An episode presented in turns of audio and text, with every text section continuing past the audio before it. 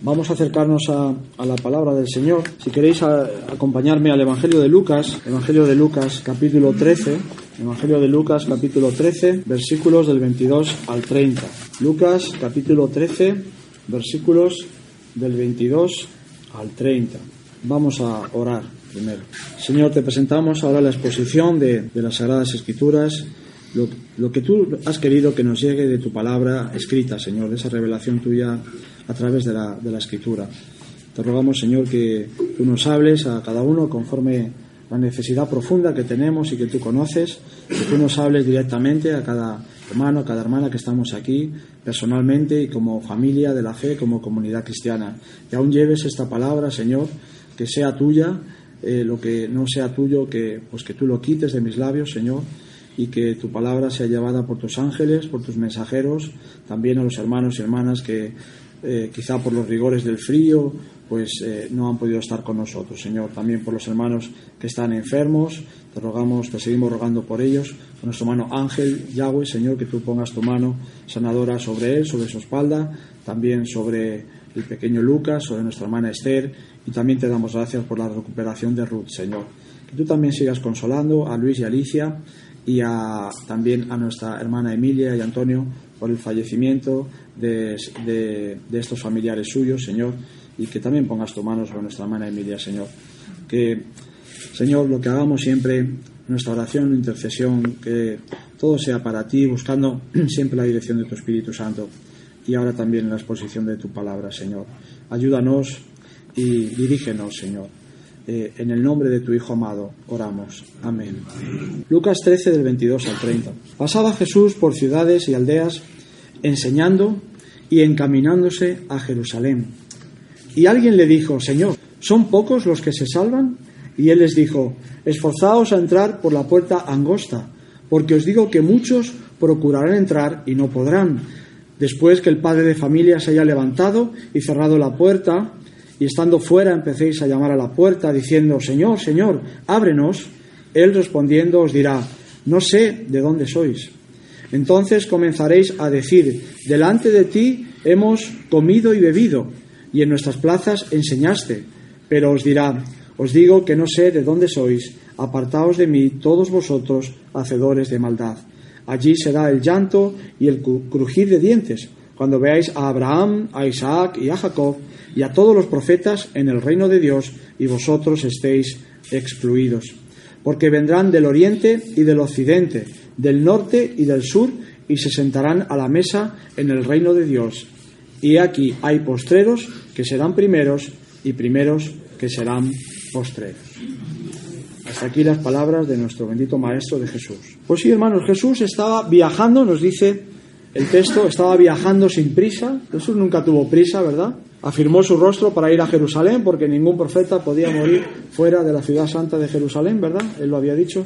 Pero él iba sin prisa, sin pausa, pero sin prisa, deteniéndose en las ciudades y aldeas que había en el camino y enseñando. De hecho, permaneció suficiente tiempo en estos lugares y se paró tiempo para poder enseñar en ellas. Y el maestro sigue pasando entre nosotros cada día, ¿verdad? Que nos reunimos, el maestro tiene una enseñanza para nosotros. Si nosotros estamos atentos y la buscamos, seguro que podemos captar una enseñanza ¿verdad?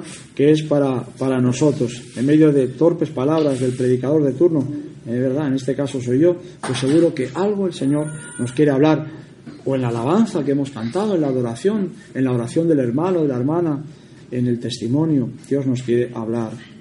El Maestro sigue pasando entre nosotros, sigue parándose, dedicando tiempo para buscar a la oveja descarriada, llamando a hombres, varones y mujeres a entrar en su reino.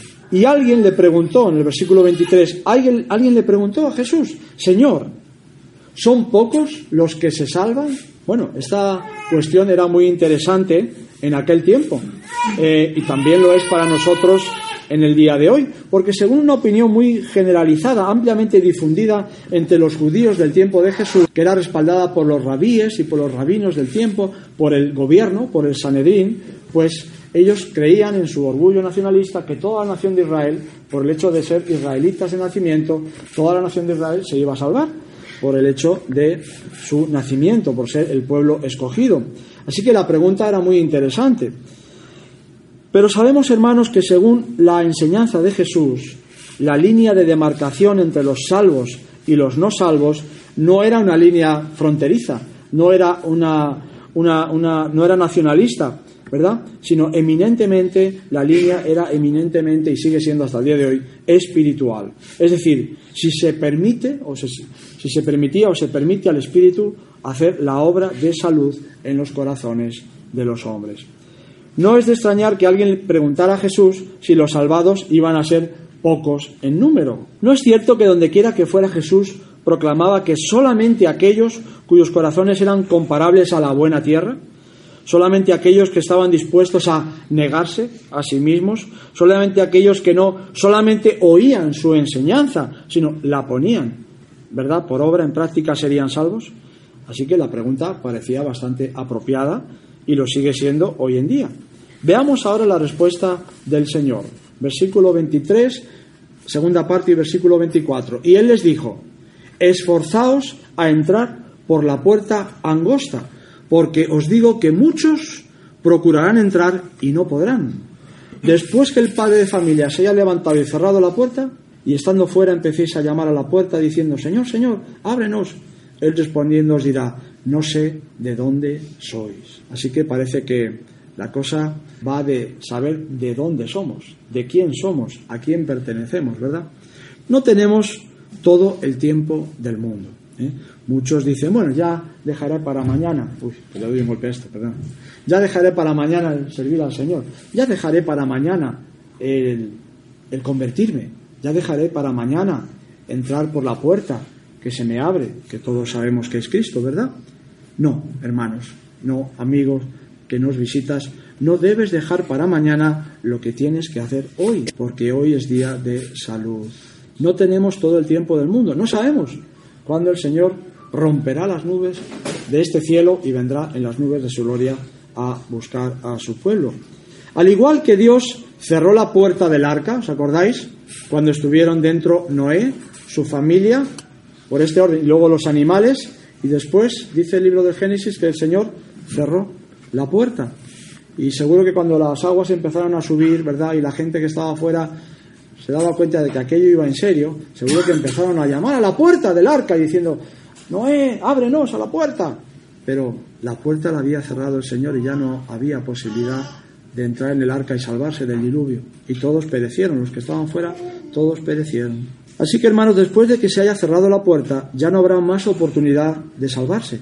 Por esa razón, nunca debemos demorar más nuestra entrada por la puerta estrecha y por esa puerta, pues sabemos que no se puede llevar mucho equipaje. Cuando yo volvía del avión de, la tierra de Nicaragua, pues ya sabéis que las azafatas siempre hacen la demostración, te dicen, pues en caso de accidente, pues eh, hay tantas salidas, busque usted la salida más cercana, ¿verdad? Y pues eh, hay pues y no, no, se lleve usted el equipaje. O sea, no coja usted el equipaje, salga ordenadamente, con urgencia, pero no coja nada de equipaje, ¿verdad? Porque lo importante es salvarse, lanzarse por esa rampa de, salva, de, salva, de salvamento y salvarse, ¿verdad? Bueno, yo con todo que llevaba un bolsito, ¿verdad? Con mi documentación, dinero no traía, porque el poco dinero que llevaba me lo gasté y lo ofrendé allí y lo, y lo, y lo, y lo gasté allí y lo regalé allí. Pues pero dije, bueno, podré coger aunque sea la cartera o algo así para los documentos, ¿verdad? ¿Cómo somos los humanos, verdad? ¿Eh?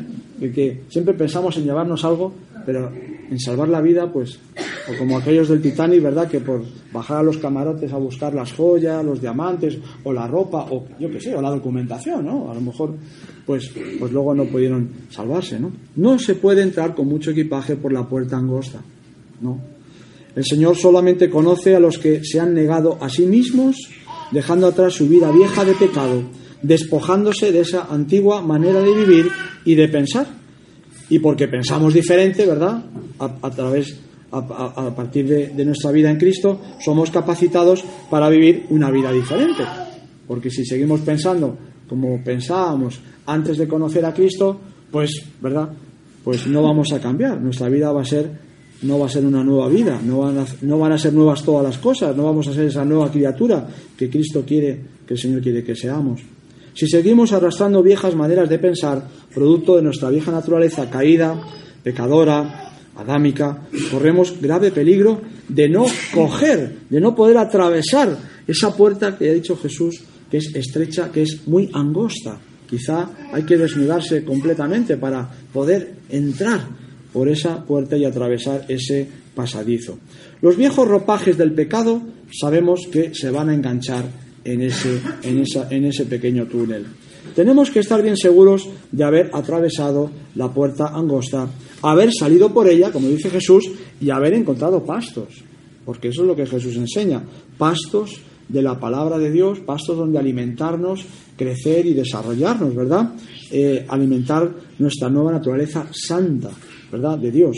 Se requiere de nosotros un esfuerzo. Jesús dice, esforzaos a entrar por la puerta angosta. ¿No te suenan a ti estas palabras como las que escuchó Josué, también, también de parte del Señor? Por ejemplo, Dios le dice a Josué, justo antes de entrar a la tierra prometida, ¿verdad? En Josué capítulo 1 y versículo 7, le dice el Señor, solamente esfuérzate y sé muy valiente para cuidar de hacer conforme a toda la ley que mi siervo Moisés te mandó. No te apartes de ella ni a diestra ni a siniestra, para que seas prosperado en todas las cosas Así que, hermanos amados, el Evangelio sigue siendo para valientes que se esfuerzan en hacer pasar su vida a través de la vida de Cristo, en mirarse en el espejo de Jesús para apercibirse de lo que aún nos falta por cambiar y asemejarnos más cada día al Maestro. Para mí esto es lo que significa pasar por la puerta angosta. Mucho más que lo que a veces hemos pensado. No, esto es así, un paso ya. ¡Pum! ya está, venga, pum, ya está. Ya. ¿No? ya levanté mi mano un día, ya, ya entré por la puerta, ya soy salvo, ya tengo un salvoconducto al cielo. No, Jesús no es un salvoconducto, hermano. Jesús es la persona de Cristo, Dios con nosotros, Dios verdadero y hombre verdadero. Así que, en mi humilde opinión y en mi humilde interpretación, según creo que todo el conjunto de la palabra del Señor, entrar por la puerta, que es Cristo, por la puerta estrecha, es esforzarse a entrar por esa puerta angosta, es ajustarme a los cánones de vida de Jesús. Porque nada inmundo puede pasar al reino de Dios a través de esa puerta, nada con pecador puede pasar. Entonces, si yo no me ajusto a los cánones de vida de Jesús, ¿cómo voy a decir que he entrado por la puerta estrecha? Si no me ajusto. Si no me ajusto, no voy a entrar. Me va a sobrar mucho, mucho, mucho lastre. No voy a entrar. Me tengo que ajustar a los cánones de vida de Jesús. Él ha dicho, yo soy la puerta de las ovejas, ¿verdad? ¿Os acordáis? Así que, hermano, el que no quiere ser como Jesús no tiene entrada al reino de los cielos a menos que se arrepienta y desee y anhele ser como Cristo Jesús. Porque Jesús es la personalidad que necesitamos para llegar al Padre. No se puede llegar al Padre con otra personalidad que no sea la personalidad de Cristo Jesús en nosotros. No se puede. Jesús no es un salvoconducto, ¿verdad? Jesús no es un papel, no te da un papel donde diga, ala, tú ya eres salvo, ya con este papel ya tú puedes entrar. No importa quién seas, no importa tu vida, no importa el pecado no importa, aquí no importa nada. Tú tienes un salvoconducto que tú lo enseñas en la frontera, ¿verdad? Dicen que está San Pedro ahí en la puerta del cielo, ¿no? Dicen algunos, ¿no? Que es ciencia ficción, pero bueno, para que sonriáis un poquito, ¿verdad? Y tú entregas el salvoconducto, ala, venga, pasa. No, no, no, no, no, no. Eso no funciona así, ¿verdad? Jesús no es un salvoconducto, ni da un santo y seña para que te abran la puerta. Jesús es la nueva vestimenta de la que tenemos que vestirnos para poder acceder revestidos de Cristo, revestidos de su justicia, es como tendremos acceso al reino de su Padre, en ninguna otra forma. Juan capítulo 10, versículos del 7 al 9. Dice el Evangelio, dice el apóstol Juan, ¿verdad? Volvió pues a decirles Jesús, de cierto, de cierto os digo.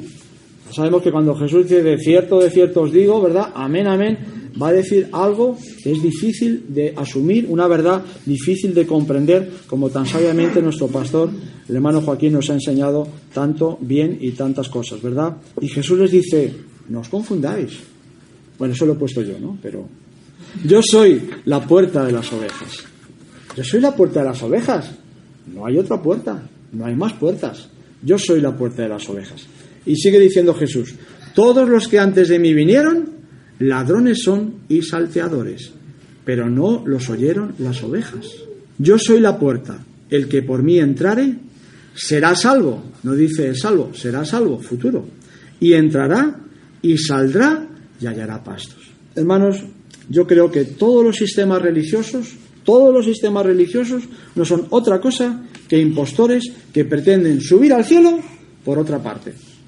Cuando Jesús ha dicho en Juan 10.1, de cierto, de cierto os digo, otra vez, dos veces, amén, para escuchar bien esto, intentar entenderlo, comprenderlo, el que no entra por la puerta en el redil de las ovejas, sino que sube por otra parte, ese es ladrón y salteador. Así, hermanos, si Cristo no nos lleva a la casa del Padre en su venida, no hay manera de subir al cielo. Por lo tanto, tú estás hoy aquí y ahora, como yo estoy aquí, para que reconozcamos nuestro pecado y entremos a través de Jesucristo, el Salvador, única puerta en la que tenemos entrada al Padre. ¿Son pocos entonces los que se salvan?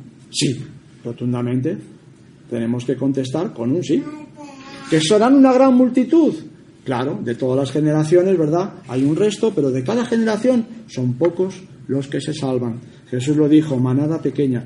Mateo 7, versículos 13 y 14. ¿Son pocos los que se salvan? Sí, Jesús lo dice. Mateo, Mateo 7, versículos 13 y 14. Dice Jesús, entrad por la puerta estrecha. Es un mandamiento. Entrad por la puerta estrecha, porque ancha es la puerta y espacioso el camino que lleva a la perdición. Destrucción es una mejor traducción, como sabemos, mucha mejor traducción.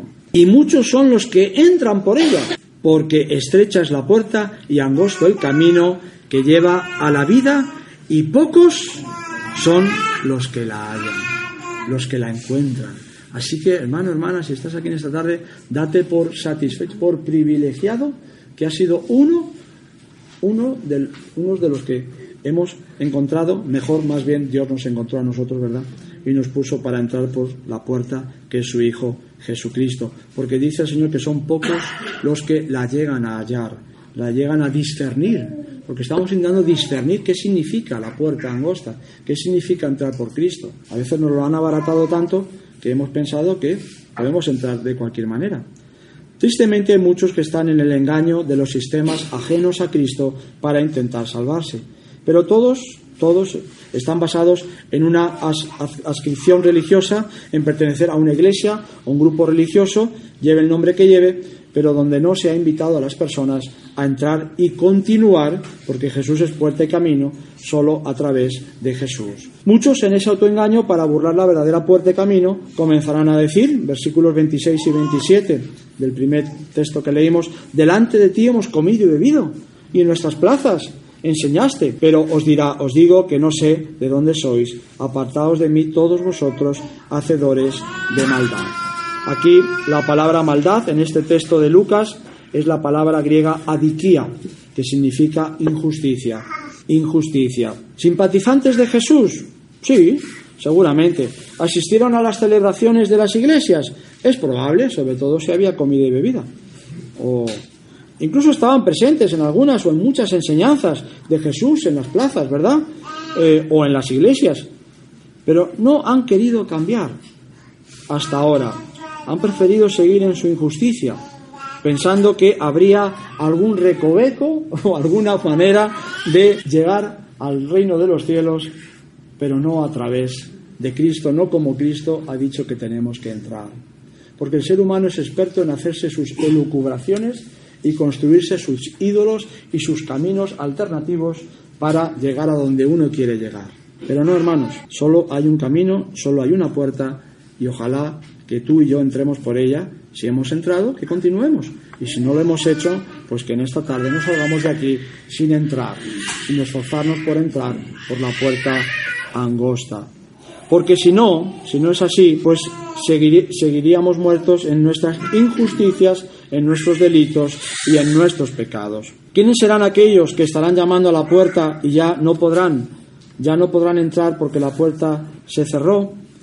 pues habrán sido meros oidores, olvidadizos, de los que no quieren poner en práctica las enseñanzas de Jesús. Habrán sido aquellos que no han querido arrepentirse de sus malos caminos, de sus injusticias, ni hasta ahora habían querido revestirse de la justicia del único justo Jesucristo. Pero la buena noticia es que quizá hasta ahora tú estabas en esta situación, pero hoy tienes la oportunidad de responder a la llamada divina. Hoy el Señor te está invitando a que entres a través de Él, abandonando tu propia injusticia, tu propia justicia, entre comillas, que no sirve para nada, nuestras propias justicias, pretendidas justicias, que abandonemos, ¿verdad?, el pecado, que el Espíritu Santo nos está convenciendo de él, para revestirnos solamente de la justicia de Cristo. Porque solo revestidos de la justicia de Cristo tendremos llegada al reino celestial. Hermanos amados, solo los que entremos a través de la justicia de Cristo veremos esos verdes pastos que encontraremos si entramos, salimos a través de la única puerta del redil de las ovejas del Padre Celestial, Jesucristo, camino, verdad y vida. La puerta, hermanos, se está cerrando. Yo no creo que la gracia de Dios haya disminuido, pero es difícil entrar cada vez más, se hace más difícil a las personas entrar por la puerta que es Cristo. ¿Por qué? Yo, es una opinión mía, puedo estar equivocado, ¿eh? Pues porque la maldad va en aumento en el mundo. El amor se enfría y eso también está en la palabra y es algo real. Y a las personas les es cada vez más difícil fiarse de alguien. Incluso fiarse de Cristo les es costoso. ¿Verdad? Decía nuestro hermano el pastor Joaquín que lo íbamos a tener más difícil a partir de ahora, que es difícil predicar el Evangelio, cada vez es más complicado. Pues pues cierto, cada vez las tinieblas avanzan más, eso es cierto. Por lo tanto, los tiempos cada vez son más peligrosos, pero para esforzarse por entrar por la puerta angosta. Hoy, tristemente, casi todo el mundo busca el camino ancho, ¿verdad? Sin normas, sin leyes, sin verdad y sin justicia. Pero Dios sigue llamando a valientes a esforzarse y a entrar por la única puerta que nos llevará a la vida eterna, a la salud eterna, a la vida con Dios en el reino venidero. ¿Cuántos van a querer entrar hoy para no ser excluidos del reino de Dios? Si has escuchado esta meditación, has leído en tu Biblia las palabras de Jesús y has escuchado el Espíritu Santo, te darás cuenta de que no hay atajos, de que no hay carreteras, ¿verdad? Circunvalaciones para llegar a donde pretendes llegar. Solo a través de Cristo, despojándonos del pecado, podemos entrar al Padre. ¿Cuántos estarán dispuestos a comprometerse ya con Cristo Jesús en este día y hora? ¿Cuántos hoy vais a entregaros por completo al autor de la vida para que os dé vida eterna? Mateo 7, 21 al 23. Jesús lo dice muy claro, no todo el que me dice Señor, Señor, entrará en el reino de los cielos. ¿Cuántos en aquel día llamarán a la puerta diciendo, Señor, invocamos tu nombre, ¿verdad? Te llamamos, teníamos tu nombre todo el rato en nuestros labios. Y el Señor les dirá, pero era de boquilla solo, era de boquilla.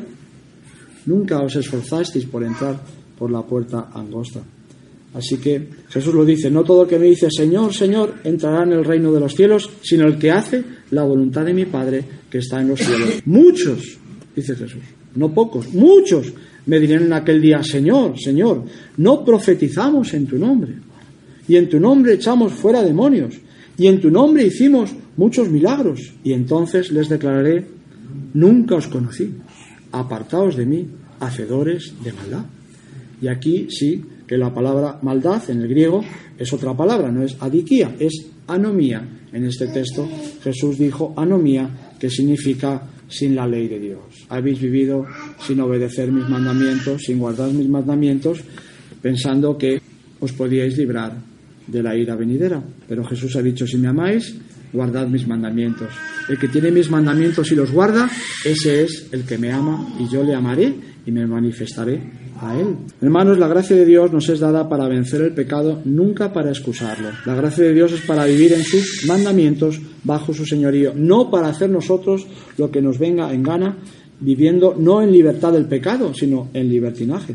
Así que Dios quiera que tú te liberes ahora mismo si estás en la falsa gracia, en la gracia barata que tolera el pecado e incluso lo practica voluntariamente, corriendo un gravísimo peligro de quedar excluido del reino si no hay un rápido arrepentimiento. Hermanos amados, voy a terminar leyendo en Hebreos capítulo 10 y versículo 26 para que escuchemos la voz del Señor que nos dice, si pecamos voluntariamente después de haber recibido el conocimiento de la verdad, ya no queda más sacrificio por los pecados, sino una horrenda expectación de juicio y de hervor, de fuego que ha de devorar a los adversarios.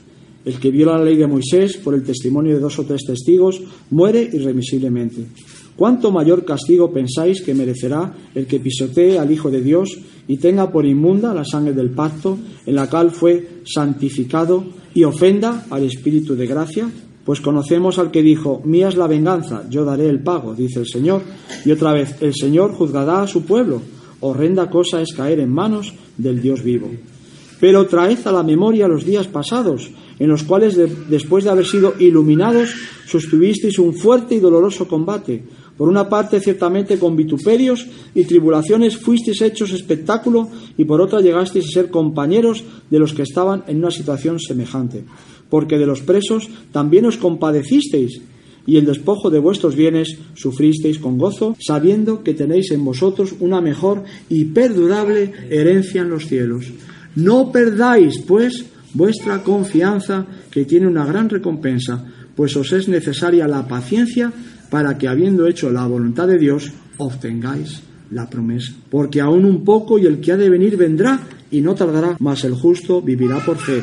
Pero si retrocediere, no agradará a mi alma.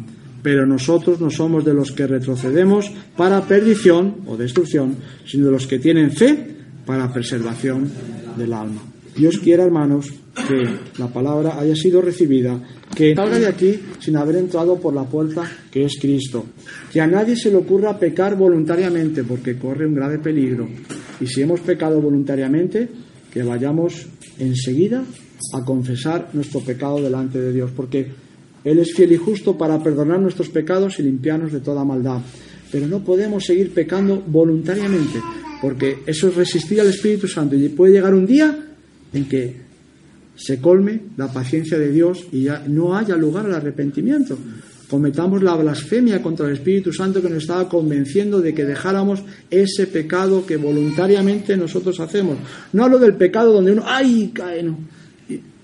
No, hablo del que a sabiendas a veces uno hace y experimenta, si uno es de Cristo, esa terrible expectación de juicio. Dios no, no lo quiera, hermanos, que nadie peque voluntariamente, porque la gracia de Dios es para no pecar. Así que tú, si en esta tarde nunca has entrado por la puerta que es Cristo, te animamos a que te esfuerces y entres por esa puerta. Y que le digas al Señor en tu corazón que quieres entrar para que Él te ayude. ¿eh? Yo no voy a pedir que hagas una manifestación pública, que levantes tu mano ni te pongas el pie, pero sí que medites en este mensaje de Jesús para tu vida porque el tiempo se acorta y la puerta se va cerrando. Quizá alguien entre al final cuando se esté cerrando, entre así, ¿verdad? Esos que serán salvos como por fuego, y entre cuando la puerta se cierra, ¿verdad? A lo mejor entra, le pilla la puerta, entra manco o entra cojo, ¿verdad? O entra, pero entra. Que no, no llegues hasta el final, no llegues hasta a ver si entro por los pelos, ¿no? Esfuérzate en entrar hoy en día.